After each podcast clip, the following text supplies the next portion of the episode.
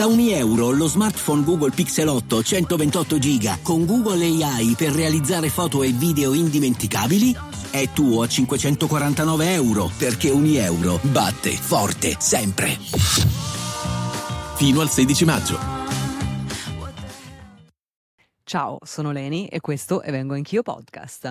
Benvenute e benvenuti a tutti ad un nuovo episodio. Oggi facciamo chiarezza su che cosa vuol dire avere un orgasmo? Che cosa vuol dire squirtare? Che cosa vuol dire venire? Facciamo un pochino di chiarezza proprio sulla semantica di questi termini e vediamo di capire un pochino come funziona il nostro corpo. Prima di fare questo però, cosa voglio dirti? Voglio dirti che se vuoi parlare con me, puoi farlo attraverso il sito www.lenipsicologasessuologa.com puoi fissare un, fil- un colloquio con me all'ora che vuoi, il giorno che vuoi. Ho scritto un libro, Piacere mio, guida straordinariamente pratica all'orgasmo e lo trovi in tutte le librerie e negli store online bene. Ok, entriamo un pochino nel vivo della puntata e vediamo di fare un pochino di chiarezza, no? di fare luce su alcuni concetti. Orgasmo, venire, stimolo della pipì, stimolo non della pipì, eiaculazione femminile, squirting. Secondo me chiarire un po' di concetti non fa mai male, no? E soprattutto vi, vi dico questa cosa che a qualcuno farà sorridere, però eh, mi viene fatta molto spesso questa domanda, no? soprattutto nelle scuole. Mi viene chiesto: ma avere un orgasmo e venire è la stessa cosa? cosa? Qual è la differenza tra avere un orgasmo e venire? So che molti di voi sorrideranno in questo momento, però noi sappiamo che è la stessa cosa, ma mm, non diamolo per scontato perché ci sono delle persone che magari ancora non lo sanno o che non hanno chiaro questo concetto. E questo perché? Perché la confusione nasce dal fatto che la parola venire non è un termine scientifico o sessuologico, è un verbo, no? Alcune persone dicono anche arrivare o finire. A me capita in consulenza no, di sentire questi termini. Sono arrivata, sono arrivato, ho finito, eh, per dire che hanno, eh, avuto, hanno, avuto, un orgasmo, no? Quindi ehm, da qui, secondo me, poi si scatenano una serie di interpretazioni un po' a vanvera, no? E, ehm, che non hanno nessuna valenza scientifica né fisiologica e confondono soltanto un po' il panorama che già a volte è abbastanza ringuaiato di suo. Quindi, mhmm, vediamo di entrare un pochino nel merito. Sia nella sessualità che in altri ambiti, ehm, spesso la risposta maschile è stata storicamente presa come riferimento e poi si è cercato di trasferirla anche all'universo delle vulvovagine, ehm, quindi delle persone con vulva e vagina. Nel sesso eterosessuale, no, quando il pene eiacula, ecco lì finisce tutto. È vero? No, non è vero, non è assolutamente vero e di questo ne ho parlato anche nel mio libro. Infatti su Piacere mio c'è un capitolo che si intitola Se viene prima lui, puntini puntini. Vi suggerirei di andare a leggerlo perché eh, contiene una serie di informazioni e anche qualche spunto di riflessione che possono eventualmente aprire nuovi scenari nella nostra vita sessuale, perché non è vero che quando ehm, viene prima lui, nel senso che quando c'è l'eiaculazione il rapporto sessuale è finito, ok? Ci sono centinaia di cose che si possono fare ed è comunque eh, sempre un po', chiamiamo, diciamo pure questa parola, un po' pericoloso, no? Eh, comunque Ehm, diciamo, eh, brutto e sbagliato collegare, diciamo, la, la, durata del rapporto sessuale alla durata dell'erezione. È una cosa che mette solo troppo sotto pressione tutte le persone coinvolte, ok? Sia chi ha un pene sia chi non ce l'ha. Quindi mh, mm, non, non, diamo una tempistica alla sessualità e al piacere. Ma torniamo ai nostri verbi venire, finire, arrivare. Hanno quindi mh, mm, una, un'origine, diciamo, un'origine collegabile al pene ed al maschile, dove l'orgasmo e l'eiaculazione, nella maggior maggior parte dei casi avvengono simultaneamente. Perché dico eh, che avvengono simultaneamente nella maggior parte dei casi? Perché potrebbe anche non essere così. A volte anche i maschi possono eiaculare senza provare l'orgasmo, quindi per qualcuno questa cosa sarà una novità, nel senso che non vi sarà mai capitato, per altre persone invece magari sarà una cosa che eh, fa piacere ascoltare perché così non si sentono le uniche ad avere avuto questo tipo di esperienza. Eiaculazione ed orgasmo non sono sinonimi eh, per, per, chi ha un pene. Ehm, l'eiaculazione è seguita da un momento di rilassamento, ok? No? Da una sensazione come se fosse di sazietà, eh, che in termini di risposta sessuale viene detta fase di risoluzione. Ehm, alla fase di risoluzione poi segue il periodo refrattario, no? Ehm, la fase di risoluzione è una fase che ci fa sentire un po' sazi, un po', ehm, rilassati e quindi è come se ci dà proprio la sensazione di avere finito qualcosa, di essere arrivati da qualche parte ed è questo il motivo per cui, ehm, si associa a questa sensazione il termine "sono venuto, sono arrivato, ho finito", perché la sensazione effettivamente lo mhmm, lo agevola, no, agevola questo tipo di interpretazione. Ma quando ci si riferisce a persone con una vulva ed una vagina, succede la stessa cosa? Le vagine all'ascolto sanno benissimo che non è così. Okay? Quindi per per chi ha una vulva e chi ha una vagina, uhm, il periodo refrattario e può esistere, ma non è così, ehm, frequente, diciamo. Allora, innanzitutto parlando di vulve e di vagine, io farei un piccolo, ehm, excursus e andrei a definire che cosa significa orgasmo, perché, ehm, molte persone con una vulvo-vagina hanno magari qualche difficoltà nella percezione nell'identificazione di che cosa sia l'orgasmo, no, cioè di che tipo di sensazioni dia, di come accoglierlo, come sentirlo, come arrendersi ad esso, che è la cosa più importante e quella più difficile. Anche con tutte le persone con cui io parlo in consulenza, arrendersi al piacere è davvero una delle cose più complicate e più difficili che esistano. Per qualcuno, per altri no. Ovviamente non è non esiste mai la la mhmm, la generalizzazione, no, come dico sempre, la matematica e il sesso non sono amici, però, ehm, abbandonarsi al piacere obiettivamente può risultare complicato per qualcuno. Ehm, torniamo all'orgasmo. L'orgasmo, ehm, per sua natura è una scarica, no, una scarica di piacere che una volta raggiunta la sua massima intensità culmina culmina con una sensazione di appagamento e di rilassamento. Ehm, quindi questo è che cosa è un orgasmo, okay, una scarica di piacere che culmina con una sensazione di appagamento e di rilassamento. È un po' magari riduttivo, no, ehm, descriverlo solo così, però insomma dal punto di vista scientifico questa è un po' la definizione. Ma perché ovviamente c'è un ma. Ehm, la sua intensità, quindi la intensità dell'orgas dell'orgasmo e le forme ed i modi per raggiungerlo ovviamente variano da persona a persona. Quindi l'orgasmo è quella cosa lì che funziona così, ehm, e che dà quel tipo di sensazione lì, però come arrivare, no, come arrivare ad avere quel tipo di sensazione, ecco quello, ehm, è una variabile dipendente, no, diciamo. Ogni persona ha il suo modo. Quindi questa sensazione soggettiva di piacere si verifica allo stesso modo sia nelle persone con il pene che nelle persone con vulva e vagina. Lo sapevate? Nel senso che, ehm, a livello proprio mentale e genitale l'orgasmo avviene nei corpi, okay, ehm, con più o meno facilità, questo lo sappiamo bene. Quindi andiamo per gradi. I corpi sono in grado di provare un orgasmo e possono provare orgasmo. Ehm, faccio una piccola nota: i corpi che sono in grado di provare un orgasmo possono provare orgasmi, ok? Ci sono dei corpi che purtroppo non sono in grado di provare orgasmi. Ehm, c'è una ricerca molto interessante che ho fatto ne che ho che ho che ho riletto recentemente, che avevo studiato tantissimi anni fa. Questa ricerca fu fatta nel 1976 da Vance e Wagner. Ehm, allora 1976 lo so che è una vita fa, non ditemelo, eppure più più è ancora più della mia età, diciamo, ma è una, mhmm, ricerca molto, molto interessante e di questo vi parlerò anche su Instagram presto. Allora, la ricerca funziona così: ehm, a persone di sesso diverso è stato chiesto di descrivere i loro orgasmi senza fare riferimento al loro sesso biologico. Ehm, quindi in pratica è stato chiesto alle persone di raccontare, di descrivere le proprie sensazioni orgasmiche senza entrare nello specifico propria del proprio sesso biologico. Quindi non devi dire se sei maschio, se sei femmina, non devi dire niente, devi solo descrivere il tipo di sensazione che hai con l'orgasmo. E i ricercatori hanno poi cercato di individuare, no, leggendo le risposte, se quella descrizione si riferisse ad un orgasmo di vulva o ad un orgasmo di pene. Qual è il risultato? Il risultato è stato che non era possibile differenziare, ok? Leggendo le descrizioni non era possibile defe- differenziare se si riferissero ad una sensazione mh, de- da, da un pene che derivava da un pene o da una vulva, ok? Tutte si riferivano soltanto ad una sensazione di liberazione, di eccitazione, di sollievo, di tensione e di piacere, ma non si poteva capire se si trattasse di un orgasmo provato da una vulva o da un pene. È interessante questa cosa, eh? Mhmm, nel senso trovo che abbia comunque un che un che che valga la pena di essere condiviso con tutta la community. Quindi la descrizione è molto simile, ma il tipo di stimolo per raggiungerlo, l'orgasmo, ovviamente è molto diverso da persona a persona e assolutamente lo è tra peni e vulve, ovviamente, no?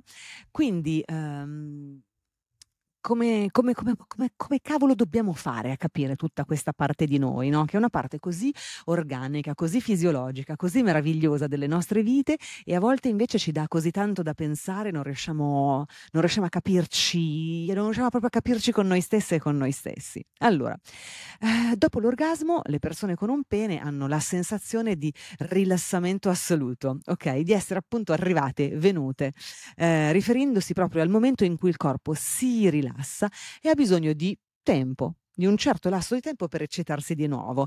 Ehm, come dicevo prima, questo si chiama periodo refrattario e può variare, eh? può variare in durata da 10, 15, 20 minuti a fino a un giorno o più giorni, ok? A seconda dell'età e a seconda anche di altri fattori. E di questo anche magari sulla durata e sulla, sulle modalità del periodo refrattario farò poi un episodio a parte, se, se lo volete. Anzi, scrivetemi su Instagram se, se vi fa piacere mh, sapere di più su questa parte della fisiologia maschile, della fisiologia del pene.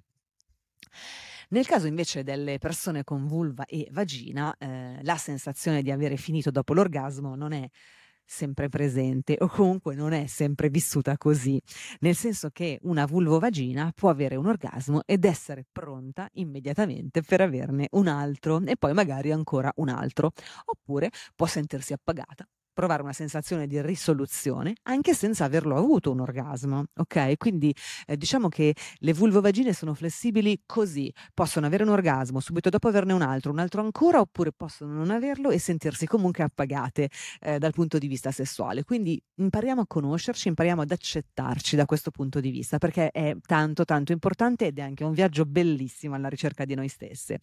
Um, quindi una vulva dopo che ha appena fatto sesso, dopo che ha appena avuto un orgasmo, può sentirsi ancora eccitata oppure no. Dipende. Quindi ogni vulva ragiona con il suo cervello, con il suo cuore e con il suo desiderio. Per quello che è importantissimo imparare a conoscere no? il nostro desiderio, il nostro corpo, il nostro cuore, il nostro cervello, come ragioniamo, che cosa ci eccita.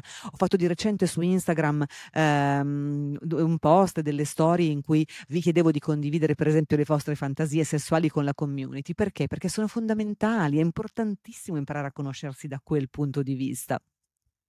Comunque torniamo Scusate, torniamo al mhmm, un pochino al alla alla questione orgasmi e, mhmm, volevo riportarvi anche un altro studio interessantissimo che dice che, ehm, il 43% delle femmine, quindi delle delle vulvovagine, chiamiamole, può avere più di un orgasmo nella stessa, chiamiamola, sessione sessuale, okay, mentre per il maschio questo è un pochino più difficile e solo il 10% dei maschi, ehm, ha questa possibilità e questo proprio per via del periodo refrattario, ovvero quel, quel lasso di tempo che è necessario ad un pene per avere un'altra erezione, ok? Perché il concetto di erezione, come abbiamo già detto tante volte, come ho scritto anche nel mio libro Piacere mio, il concetto di erezione ha a che vedere sia con il pene che con il o la clitoride, ok? Quindi eh, chi ha il libro vada magari a ripassare un pochino quella parte, perché se non avviene l'erezione della clitoride non si può, eh, diciamo, è molto più complicato raggiungere il piacere sessuale, oserei dire molto molto difficile, quindi deve avvenire anche l'erezione dell'organo clitorideo, così come deve avvenire l'erezione del pene. Comunque, torniamo ai nostri risultati dello studio di cui vi ho, parlato poco fa. Il 43% delle vulvovagine può avere più di un orgasmo nella stessa sessione, solo il 10% dei peni può avere più di un orgasmo nella stessa sessione sessuale. E questi risultati eh, hanno anche a che fare con il fatto che ehm, nel sesso biologico maschile il periodo refrattario ehm, è una realtà, ok? Cioè, mhmm, ci vuole un po' di tempo prima di avere un'altra erezione. Questo proprio fa parte della fisiologia, è una cosa scientifica, mentre invece per una donna, diciamo per una femmina, per una clitoride, è tutto un pochino più ehm, non la manifestazione di questa erezione ha bisogno di meno, di minor tempo, ehm di ripresa, diciamo, chiamiamolo così. Eh, ci siamo un pochino ehm, addentrate sul discorso vulvovagine e quindi vorrei andare a parlarvi un pochettino anche di quei liquidi che le vulve e le vagine espellono durante il sesso, perché secondo me eh, qui c'è anche un po' di confusione su questa parte. Um, allora, mh, mm, come si può dire, le persone con vulva e con vagina possono espellere vari tipi di fluidi, ok? Durante, durante il sesso e durante anche eh, le sessioni autoerotiche, durante la masturbazione. Quindi può succedere, ma può anche non succedere, non è una regola, va bene? E in, in tutti i casi va bene. Perché mm, non è eh, necessario e comunque non è sicuramente ehm, una condizione che si verifica ogni volta e a tutte le vulve e a tutte le vagine.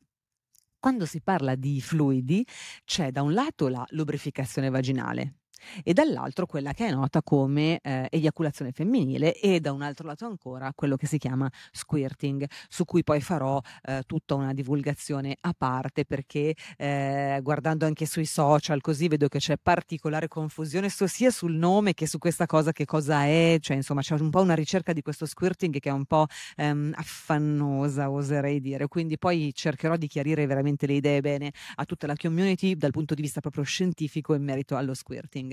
Torniamo ai nostri fluidi eh, di cui stavamo parlando poco fa. Allora, eh, quindi lubrificazione vaginale, eiaculazione femminile e squirt, 3. Eh, poi magari ce ne sono anche altri che sono ancora sconosciuti, però per il momento si tratta di tre tipologie di fluidi, sono fluidi e processi diversi, eh, sono normali ma non universali, nel senso che è normale averli ma non universalmente tutte le vulve, tutte le vagine hanno questa possibilità o comunque non a tutte le vagine succede questa cosa, quindi è ok che succeda, così come è ok che non succeda. E come dico sempre, nessuno, eh, nessuna vagina è uguale ad un'altra, quindi tutte vanno bene. Andiamo un pochino a definire questi fluidi, un pochino a capire da dove arrivano, cercherò di essere molto, di, di, raccontarvi le cose in maniera molto semplice e anche in maniera molto eh, interessante da ascoltare. Allora, la lubrificazione vaginale è prodotta dalle ghiandole di Bartolini, quindi che secergono questa sostanza lubrificante a seguito della, della fase di vasoconcessione pelvica che eh, si ha durante la fase di eccitazione, ok? Durante la fase di eccitazione le ghiandole del Bartolini secernono questa sostanza lubrificante.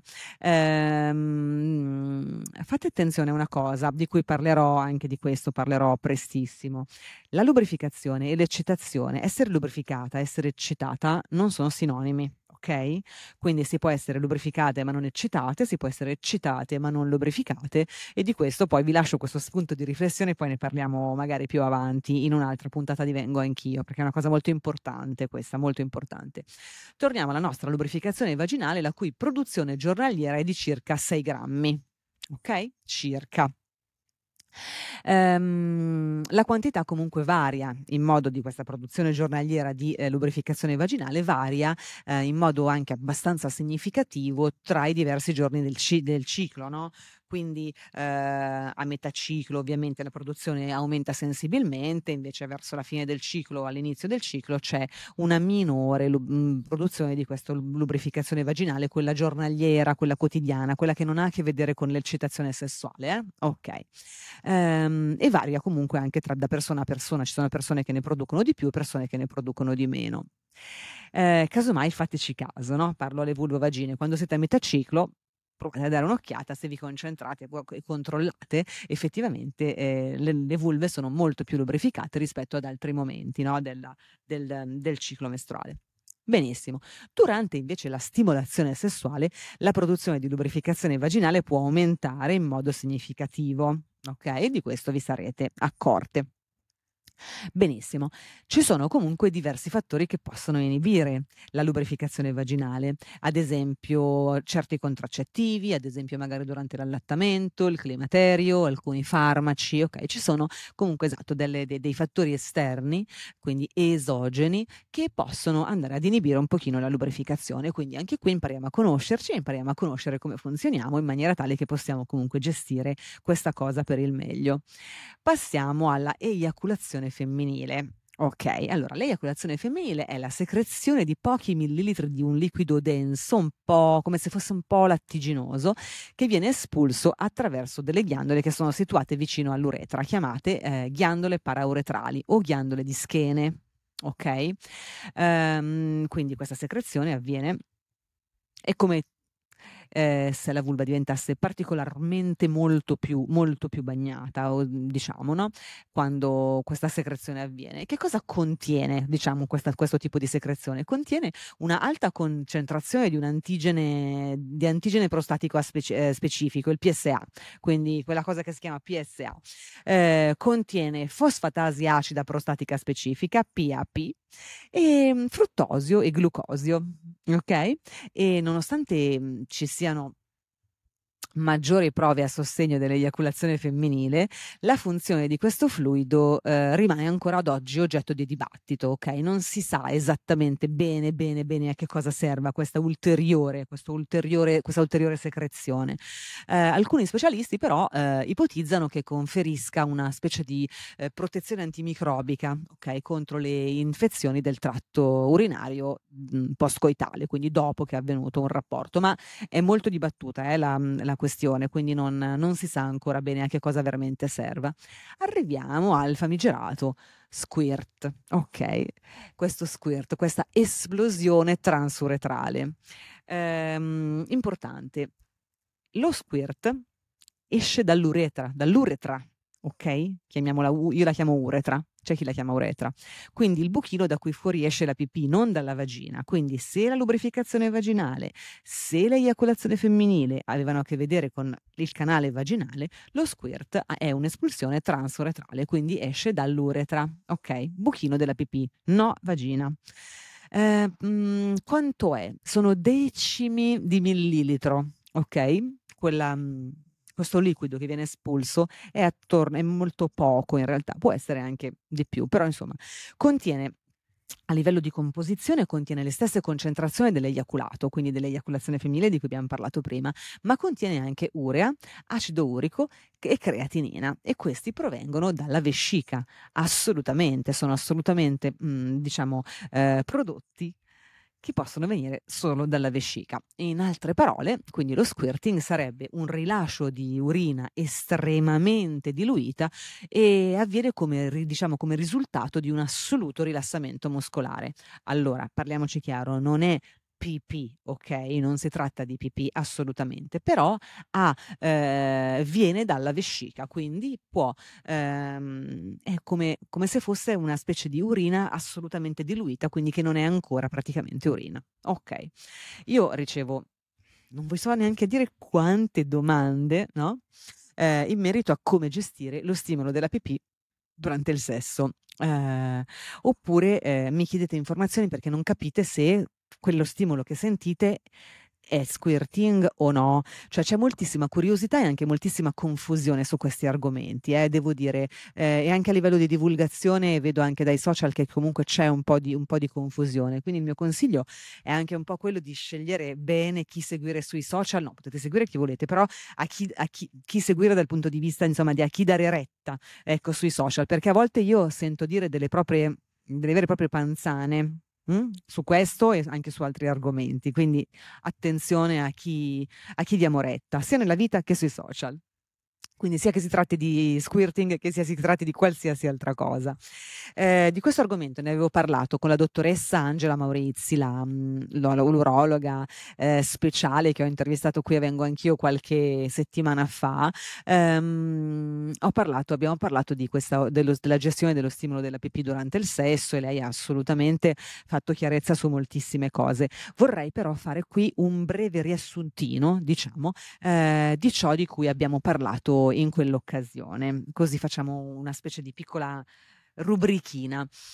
Allora, mh, mm, ciò che chiamiamo squirting è associato alla stimolazione del clitoride, dell'uretra e della vagina in modo, eh, diciamo, contemporaneo. Quindi se avviene questa triplice stimolazione, clitoride, perdonatemi, clitoride, uretra e vagina contemporaneamente, diciamo che può avvenire lo squirting.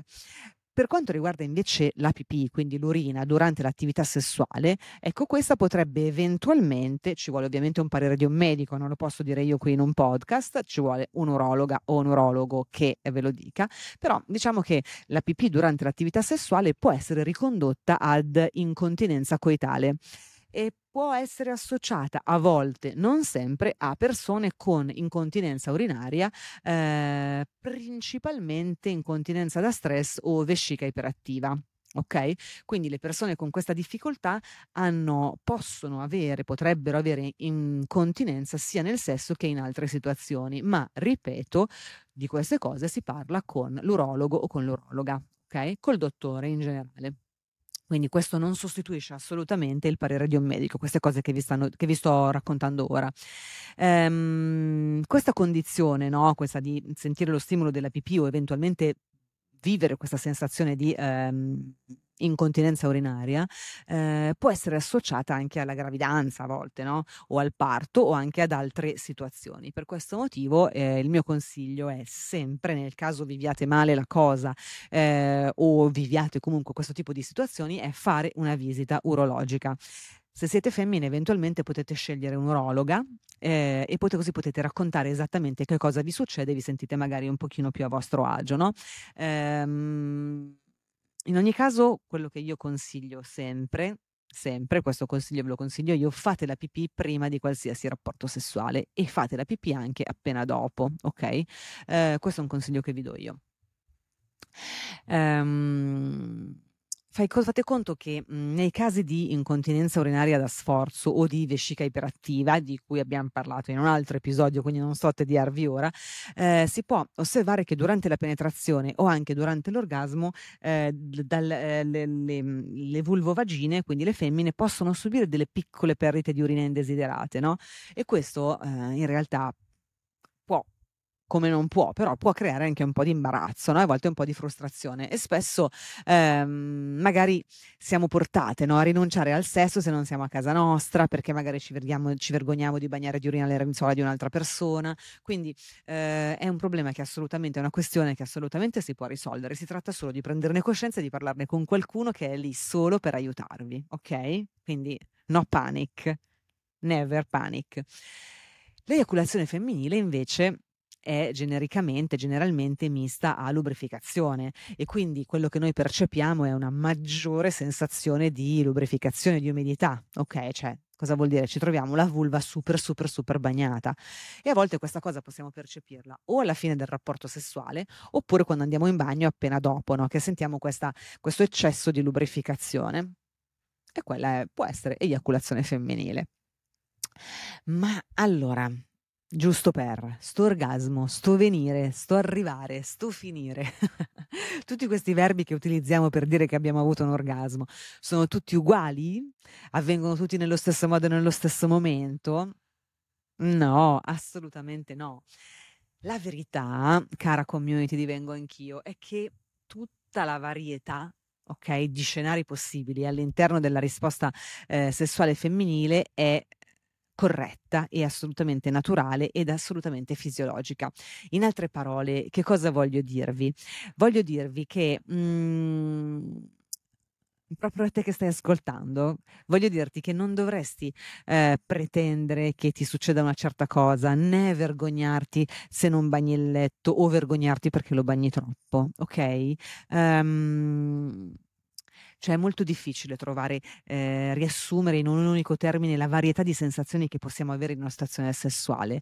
Eh, ma la mia, lo spunto di riflessione con cui vorrei lasciarvi oggi è, ehm, prima di rispondere alla domanda sei venuta, capiamo veramente a che cosa ci riferiamo, ok? Cerchiamo davvero di arrivare a capire il nostro corpo, capire come funzioniamo, mettere in atto tutte quelle eh, dinamiche che per il nostro corpo, per il nostro organismo, per la nostra fisiologia, per la nostra clitoride, ehm, sono funzionali al piacere e a quel punto potremo rispondere, eh, se ci va, alla domanda che noi stesse faremo a noi stesse, chiedendoci ma sei venuta, sono venuta, cosa ho provato, che tipo di sensazioni ho provato.